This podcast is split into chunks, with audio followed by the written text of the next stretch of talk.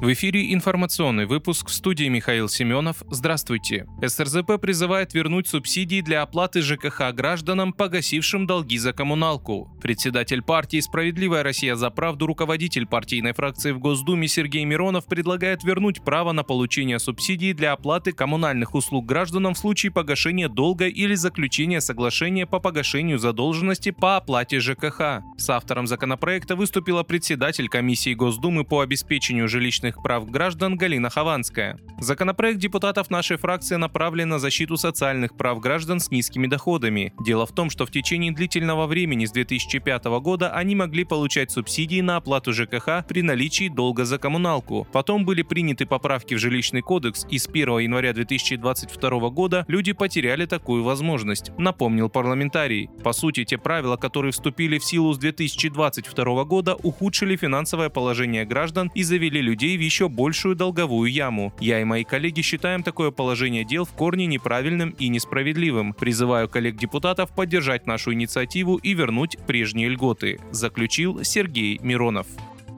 Госдума в ходе заседания 11 апреля в третьем окончательном чтении приняла закон о едином реестре военно обязанных и электронных повестках. Как подчеркнул председатель Комитета Госдумы по обороне соавтор поправок Андрей Картополов, единый реестр сделает систему воинского учета прозрачной, а сведения актуальными. Из документа следует, что реестр воинского учета формируется военными комиссариатами в порядке, установленном правительством, в автоматизированном режиме на основании сведений государственного информационного ресурса. Также также электронные повестки будут дублировать бумажные. Так они будут рассылаться в том числе через портал госуслуги, а также заказными письмами по почте. В последнем случае повестки считаются врученными под расписку в день доставки. Отмечается, что если повестка, которая оформлена в письменном или электронном виде не вручена, то она считается в любом случае врученной по истечении 7 дней с даты ее размещения в реестре повесток. Для уклонистов от призыва будут введены обеспечительные меры.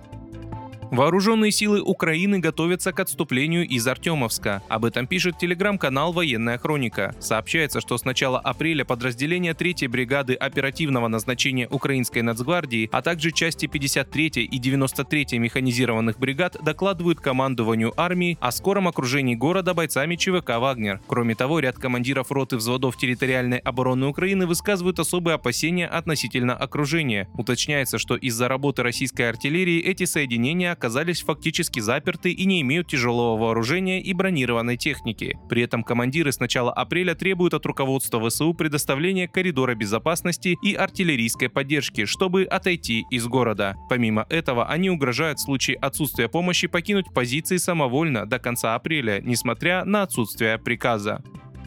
Международный валютный фонд улучшил прогноз роста ВВП России в 2023 году на 0,7%, говорится в докладе МВФ. Фонд пересмотрел свою январскую оценку на 0,4% пункта в сторону увеличения. При этом прогноз на 2024 снизился на 0,8% пункта до 1,3%. По итогам 2022 года МВФ оценил сокращение ВВП России в 2,1%, что совпадает с оценкой Росстата.